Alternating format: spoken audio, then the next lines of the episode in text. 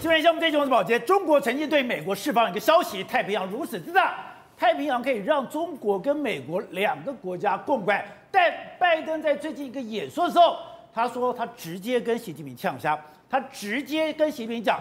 美国就是一个太平洋的国家。他提到说，现在在太平洋里面，美国的边界、美国的疆域比中国还大，而且这个地方的安全、这个地方的移动所需要的稳定，都是由美国所提供的。他不但讲到这个程度，他还特别提到，四方会谈不是说，哎，我要对中国包围，要确保。这个秩序不会受到改变。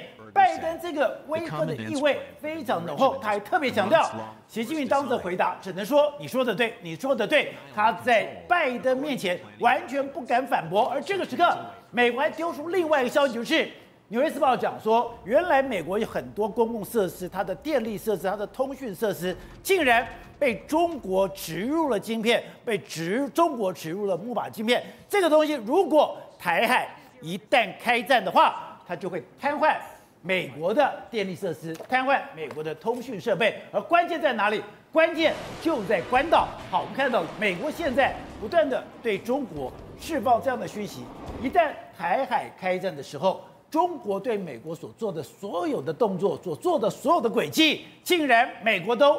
一目了然。好，我们今天请到了编辑台帮首位的财经专家黄授受，你好，大家好。好，这是美丽岛电视报董事长吴大家好。好，第三位是商周的总主编吕国珍，大家好。好，第四位是资深媒体吕一峰，大家好。好，第五位是资深媒体张宇轩，大家好。好，第六位是战略专家林廷辉，大家好。走，你今天特别提醒我说，哎，拜登最近讲了一个话，要高度的关注，因为没有想到拜登跟习近平有一个私下的对话，对，而这个私下的对话，拜登根本就是针锋相对，而且拜登。对习近平来讲是要强力的压制，他甚至讲说，哎，美国是一个太平洋的国家，对，你不要想。跟我飞向太平洋，没错。习近平曾经跟美方说过，太平洋这么大，可以容纳中美两个国家。但是拜登当面跟习近平说，可以容纳两个国家没有错，但是你必须要听我的，而且是我在控制你。那为什么美国控制中国？为什么这样说？我们来看他拜登跟习近平他们对话到底是什么？拜登首首先跟习近平说，我们在太平洋的边界比你们中国更长，所以我们是太平洋国家。他说，除非是我们为你提供所需的稳定，否则你根本你们根本无法移动。我向您保证。所以他这是什么意思？哎，听起来没有什么杀招啊。但是你看，习近平马上就说：“你说的对，你说的对。”为什么呢？你说这句话很凶，保洁，那他是我为你提供了稳定，否则你根本无法移动。中国的生命线就在这个地方。对，我必要的时候，他真的是必要的时候，我可以让你无法移动嘛。所以这个习近平只能说你说的对，你说的对。好，那再来，你他说你看看东南亚发生什么事。现在我把日本、日、印度还有澳洲这个四方安全会谈，我把它多把它组成起来。就习近平问他说：“你为什么这么做？你想包围我吗？”对，然后他说：“不是，我不是这个原因。”他说：“我只是想确保道路的游戏规则不会改变。”猜猜我们做了什么？我们让一万 B 万轰炸机飞过去的，不是开玩笑，不是开玩笑，因为我不能让这种事发生。B1 轰炸机是干什么？宝姐，核威胁嘛，他当众跟你威胁嘛。所以那这个对话里面，我就说，拜登对习近平是看似好像很温和，他是其实是第一个。没有我，你动不了。第二个，我的核核威胁到这个地方，我不是跟你开玩笑的，他是当面跟他这样讲。而且我的四方安全对话是干嘛？我是要确保对道路规则不会改变。那事实上，我觉得这是拜登。面对面对对习近平的呛声，对，那其实呢，你你说为什么拜登突然之间会来这一招？因为他已经准备好了嘛，他就终于敢跟你讲。我觉得美国都是先把这个战战略铺排好之后，由拜登对你下棋，然后就跟你通告，说我们现在准备好了。好，你看日本的佐世保现在可以停美国的这个航空母舰，南韩现在有这个核武核武器的这个潜水艇到这个地方，菲律宾现在跟美国走得非常近，关岛啦、巴还有南太、澳洲全部都在这个地方，所以你中国你怎么？跨出太平洋，太平洋是我在保护，这个绝对不是我在跟你开玩笑。你可以看到，他就已经准备好了。再说前一阵子，你看美澳有二加二的这个会谈，拼这个反对改变台海的这个状况。另外一个，你看八月底、八月中的时候，三方拜登、尹锡悦还有岸田文雄又要见面，所以现在等于是中国被团团围的这个根本无法喘过气的一个状况。那另外就是。现在《纽约时报》特别丢出了一个讯息，丢出的讯息就是说，原来美国有很多公共设施，这个公共设施包括你的电力设施、你的通讯设施，竟然被中国植入了木马城市，被中国植入了间谍晶片。如果一旦他特别强调台海开战的话，这些的电力跟通讯，它瞬间瘫痪。那关键在哪里？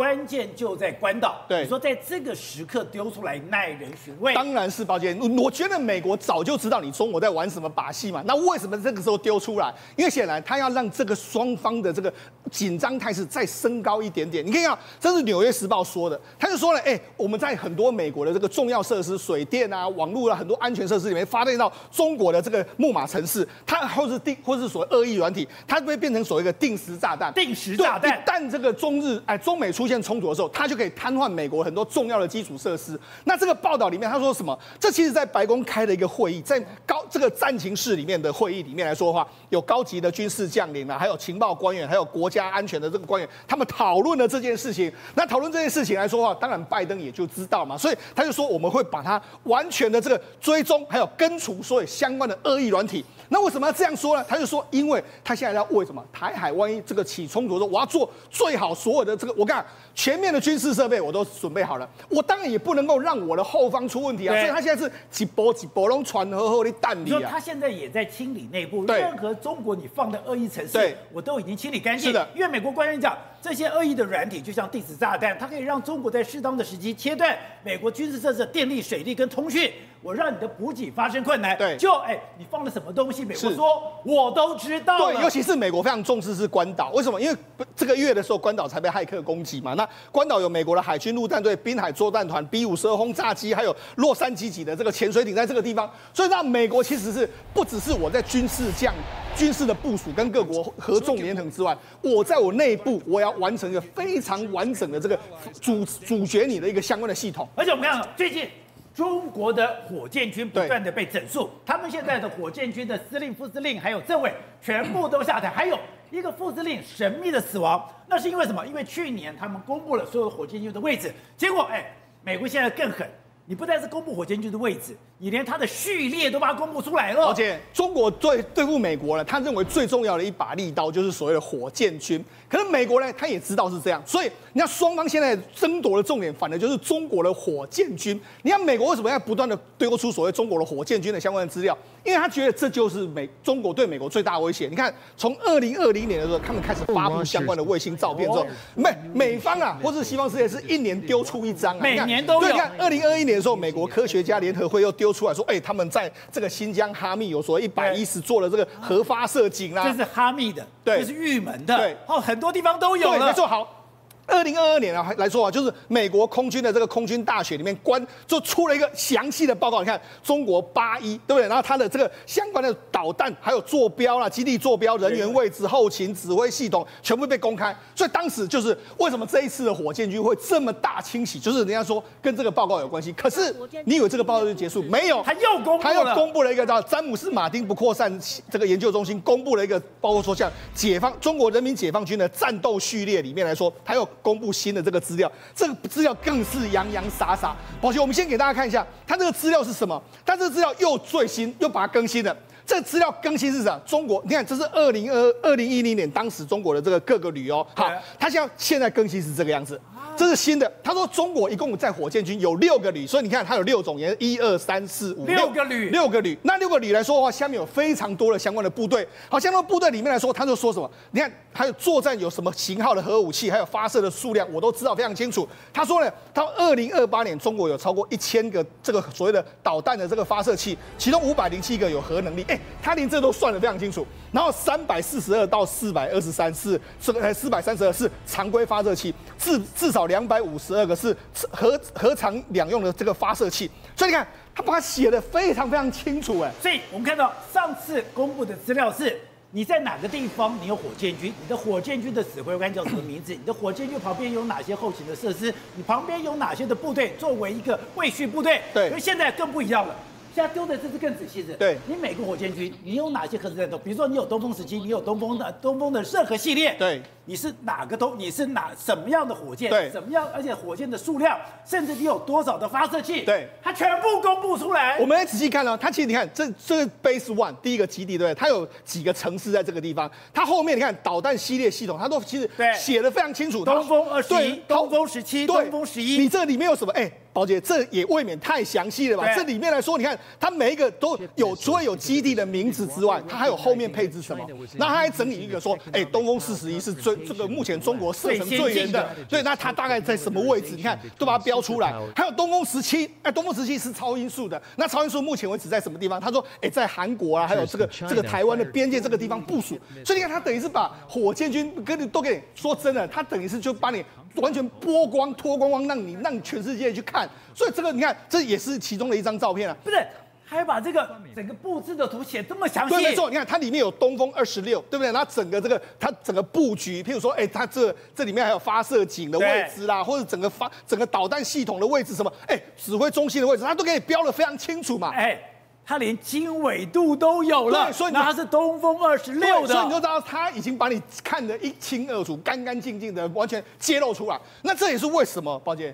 为什么习近平要清洗火箭军的最重要原因就在这里嘛？现在呢，你以为这个火箭军的清清理整数就结束吗？没有结束。我跟他讲，现在当然大家知道火箭军的司令员啊、副司令员啊，还有一个参谋长，他们现在被这个调查，被调查还有一个吴国华是这个这个，听说是中国官方说法是病死。好，但我们来讲，你以为这样就结束？没有。现在还有一个更新的，你看这个更新的是什么？这个装这个军委的装备发展部征集二零一七年十月以来的这个任何采购招标、任何违规的线索。哦，抱歉，也就是说他要从现在倒查回六年，倒查，对，倒查六年是吧？倒查所谓的军军军备相关的军备相关的事情会指到谁？抱歉。就是现任的国防部长啊，李尚福啊，李尚福他也当时也在做这个火箭军。那现在再往前查的话，火箭军的司令是魏凤和，所以现在可能更新一波的这个杀招啊，习近平要准备。而且习近平在七月二十六号他去视察这个成都军区的时候，他说什么？他说我们现在要什么？要正风气，要肃纪，然后还要这个肃贪。所以现在看起来的话，新一波的军队里面的这个清洗，特别是针对火箭军，可能又要快速的展开。而且这里面最诡异的就是吴国华。这样讲，今天官方的透出来消息是他是病死，对，可是没有想到民间传言，对，他在厕所里面轻生的。而且，那他七，如果目前为止来说，知道是他七月四号就过世，可是布文来说的话是七月二十五号才知道。那也就是说，为什么？因为隐瞒他死亡相当相相当久，而且他是哎，火箭军的副司令员过世的时候，照理说你灵堂应该是非常多啊，党或者重要人士都应该来悼念，就没有，他就只有这样。就是为什么还有这张照片 po 出来了？这是一位这个张震以及这个张小杨，张小杨是谁呢？他是前中国的这个上将的张震的儿子，他去探探望的时候，他探望之后，他就说：“哎，没想到他的家里面居然没有半个人来吊唁啊！然后他前面前门呢，照理说要花篮什么都没有，只有几个而已。他说真的是相当相当的冷清，他居然用门庭冷落车马稀来形容。好，那当然官方说法是说他是病死的，但是现在真很多民间的说法是什么？他在三楼他们家的这个这个上的浴室里面上吊轻生。所以他告诉你说，哎，这个火箭军目前为止来说，几乎全员都被卷入了所谓这个特殊的这个贪污事件或是泄密事件。现在新一轮的整数在八一之后就要展开了。好，体会，这个事件太诡异了吧？第一个是拜登。跟习近平的这个对话，真的充满了针锋相对吗？真的充满了强势吗？真的拜登在这个对话里面要把习近平懊恼对吗？特别强调，今天他说美国是太平洋国家，因为我们在太平洋的边界比你更长。他说，除非我们帮你提供所需要的稳定，否则你们根本无法移动。他说，这个时刻，习近平只能说你说的对。你说的对，然后他提到了四方联盟，习近平也质疑说：“你干嘛？你是要来包围我吗？”他说：“没有，我只要确保这个道路规则不会改变。”然后《纽约时报》就公布了：“你今天在我这边放了放了很多的恶意程式，你在这边放了很多的定时炸弹，然后呢？”今天又把火箭军最新的资料给公布出来了。对，其实美国在做一件事情啊，就告诉你说，你在我的眼皮底下，其实你都逃不过的。你什么事情都都是揭讯息，都是揭露的。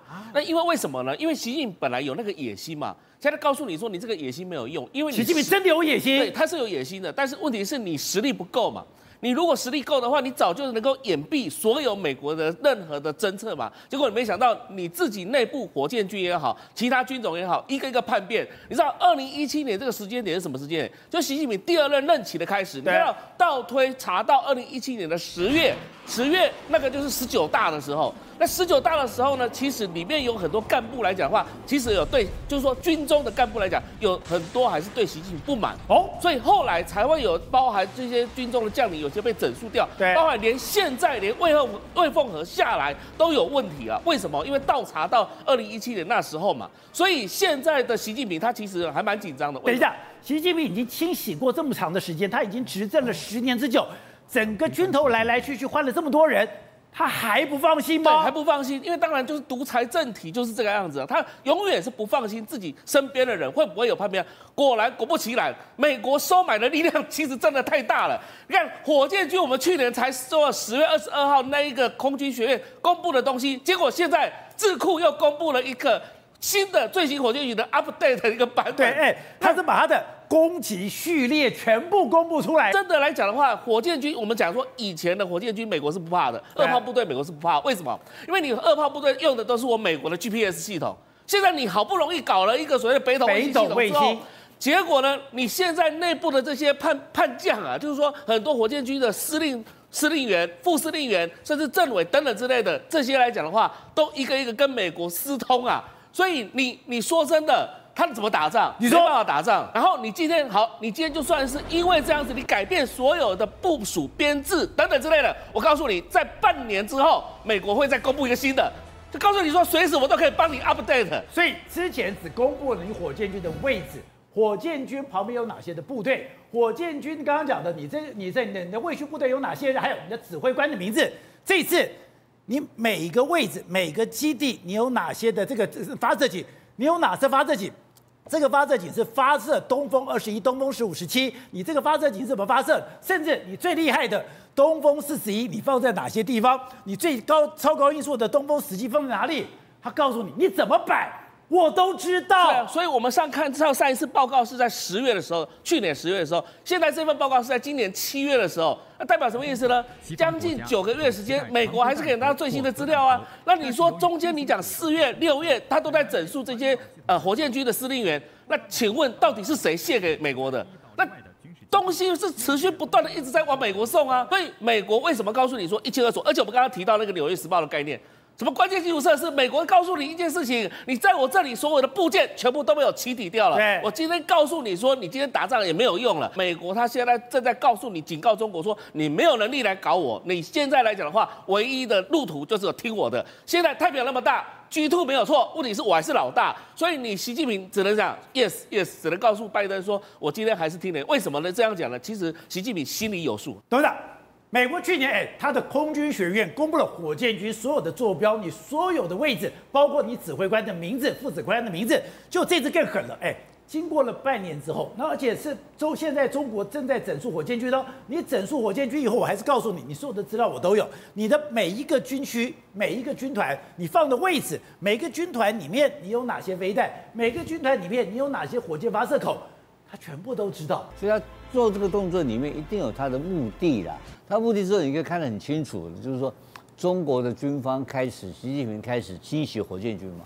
那这个这两个是有关联性的嘛？所以火箭军确实被渗透，而且是很没面子，在美美个美国是跟全世界讲说，你所有的东西我都有，都在我眼皮在我手上你，你你一天让你吹牛逼，你要打这个打那个，根本他不怕你嘛，就完全掌握嘛，对不对？而且他公布的那个细节哈。已经公布到每一个火箭军的作战的发射连队身上了。对，连队都有。到连的这个部分来讲，因为它的雷达、它的所有的射控是以连为基础的，所以它公布到你的连这个时候，你就作战连的时候呢，就等于完全掌握我有这个第这个第二级的攻击能力了嘛。所以那这个是这两个是联动的，所以火箭军被清洗，火箭军被清洗就被渗透嘛。这个是其其实我有很多谣言传出来，习近平到底对军中的掌握能力有多少？这看起来讲的话，他军中能力并不是像外界所认为的那么绝对的东西，那不是那么绝对嘛？他都干了这么久的军委会主席了，都我掌权掌十年了。清洗这么多遍还不行吗？对，相对的一个问题嘛，就是你掌权掌十年过程当中，你前几年是不是跟在做一些所谓的江派或江湖系统的整理工作嘛？所以他掌握军手，他做的最大动作是什么？他把整个军队的编制整个改掉了嘛？他把他把他的这个三百万的军队现在改成两百万部队，两百万部队要把它改成军区制，这些都在做调整，然后提拔了非常多的年轻的将领上来，就是在想要把这个换掉嘛。他越换越麻烦，但目前看起来讲的话，掌控力确实有问题嘛，现在不用谈嘛。对。所以整个来讲的话，就是说，习近平现在是面临到各方的压力，因为经济情况不好，你安全情况不好，你军方的情况不稳，对，你的外你的外交系统内部也开始清洗。这这然后你说没有一个稳定的，为什么为什么那么多事情不稳定？为什么那么多？有两个主要因素，一个是美国，因为美国为什么这时候要打击他？美国这个时候要表达出对中国的不友善，起码是不友善嘛。对，不友善理由，第一个美国在初选，美国的总统初选，他的选举初选已经开始，他需要一个。对他不友善的敌人，他美中关系紧张，对现在的美国的这个总统的提名或者美国的内部的初选是有帮助的。对。然后第二个更重要的就是说，中国已经被设定成一个全世界的 trouble maker，因为大家都知道，世界影响世界最严重的一件事情，像有比新冠肺炎还要严重的，就是俄乌战争。那俄乌战争背后的始作俑者，现在最重要的关键因素就是习近平嘛。对不对？交往无上限嘛。对。呃，这这这个东西就是说，他知道，所以这两个因素，美国内部因素，再加上世界的安全因素，他一定要把这个问题想办法能够控制在一定范围。这是他什么东西？他是它的威慑力嘛，让你很痛苦，让你没戏没等亏，然后一直给你搞在。所以目前。中美关系会持续紧张，但是这个紧张后面我们要观察一个观察点哦。你今天《纽约时报》敢丢这个东西出来，请问你上次也丢过一次，你记不记得？结果怎么样？他把三个还是五个中国的解放军的网军判刑，对不对？那这次他要不要判？你你你这次要不要动作？所以他不可能说我跟你放个消息啊，我在四年前被你胜被你被你网军侵入了，然后过两天没事。这怎么可能？因为还有二手下手，这司法系统一定要动手，是谁干的啊？因为参议员，我是参议员，我一定问你啊。对，这怎么回事啊？你要给我，你要给我到参议员报告啊，报机密会议你要报告，你后续你怎么处理啊？你要怎么制裁中国？啊，你怎么可能说我告哎，我好巴结阿伯代吉啊？不可能嘛！所以后面会有更坏的事情发生。不是，不是现在在中国最火热就是你现在在眼看，就是中国的农民工，中国的基层，他们自己在贵州现在踢一个足球赛，哎。踢个足球赛，这些人都名不见经传，这些人也没有任何的背景，甚至哎，他们的薪水根本就是非常非常的微薄。可是他现在居然是全世界，全世界哦，全世界。收看人数最多的一场比赛，你知道这个周末有多少人看吗？总共有三千万人，三千万人看直播。像这种比赛，三三千万人看，是创下中国今年看运动赛事最高直播收视率的一场活动。而且踢了两个月，农民工踢两个月，竟然观看人数有三百亿人次这么多。然后整个三百亿人次，一个贵州的一个侗苗族一个自治区有两百二十两百五十万人涌进去看这场比赛，不收门票，不用门票的。你看这些人，哎。等会我看，这些妈妈皮粗肉黑，剃个平头，还有人头都秃了，长得这么不起眼。你说这些人变成大明星了，三百亿次，这场冠军赛的冠军队平均年纪，我们在看这些人，你看这表情，看样子，他们的平均年纪四十岁，最老的五十六岁，四十岁五十六岁拿下冠军可以拿到黄牛一头，然后黄牛亚军是有三只小猪，等一下。这个是他们的奖品，对，最佳射手有鹅，因为你最会射嘛，所以鹅就是你最佳射手的奖品，不是金靴奖。所以他们有黄牛，有小猪，有小羊，然后再来有鸡，这就是一场农民工主办的所谓的村民间的所谓的足球大赛，结果变成中国今年最火的一场运动。好，那因为讲说这个活动，它不但是中国最火热的活动，而且它是对习近平的高级黑，也是对中国现在体制。不满的表现，让台上说这是中国今年最能激励人心的一场活动，激励人心。一，我哪两字而激励人心？最感动了，因为一群人认真的踢足球，充满了三个字，叫做真善美。真善美，他们是认真的把足球踢好，把这场比赛非常的，而且他们还会倒挂金钩，也会圆月弯刀，而且手球们是风雨不露，可以做得非常好。而且很多外国人还到了现场去观看了，这是世界级的 BBC 联华早报都报道了这件事情，而且连冠军队他们都及时转播谁是今年的冠军队。这么多人，两百五十万人去看一群农民工踢足球。对，好，那刚才讲到这个就哎，而且这个场地很阳春呢。你知道为什么吗？因为习近平有个梦想，他梦想说中国到二零五零年的时候可以怎样？第一个踢进世界杯的会内赛，第二个主办世界杯足球赛，第三个是要拿到世界杯足球的冠军赛。结果中国发生了什么事？从十五岁的小朋友到中国国足的总教练都在踢假球，而且中国高层全部都被抓了，抓了十三个人到狱里面。就会让整个龙整个中国足球迷完全认为你们叫什么假恶丑，这些中贵州假恶丑，贵州农民工叫真善美。你看足球的真善美，不要假恶丑，这是中国所谓的官媒新华社讲的哦，这新华社讲的，对，也就是当中国一进去，贪污就进来，造假就进来，虚伪就进来，就是假的、恶的、丑的，就这些农民工。我就一头黄牛，我就一只鹅，我就一只小猪，我玩真的，会倒挂金钩，会圆月弯刀，守球门风雨不露，而且五万人会踢球，两百五十万进来，央视、新华社这些全部都转播，百度同步都转播。下 七月二十九号总决赛的时候，央视现场直播。对，你看了，平均年龄四十岁的陈江，陈江一村队力压中城村队四十队的农民，然后。当地民宿什么全部都爆满，直播有三千万人。对哦，哎，想想哦，你你不要小看刚刚那个活动哦，刚刚的活动现场有十万人，对，总共两百五十万涌进来，一个月完全订阅一空，因为他们什么？他们要追求的是一个真的认真，一群人非常认真的为中国做一件事情，为中国足球踢好足球，就是这么单纯的一件事情。所以原来没有他的足球是多么的美好。所以有多么的悲，所以有位讲的，当习近平讲说这个足球我要踢进世界杯，我要拿世界杯冠军的时候。今天这样很大很重，我就丢了很多钱，丢了很多钱有没有帮助？没有帮助。你看今年世界杯日本队还打败了足球的德国队，你知道中国足球员的平均薪资比日本队多多少吗？他的薪资是一百二十万美金，是中国足球日本队的四倍。中国足球员是日本球员的四倍，韩国足职业足球的十倍。结果他们干了什么事情？他们的足协从上到下，十五岁的小朋友在去年省的比赛，广东省的比赛。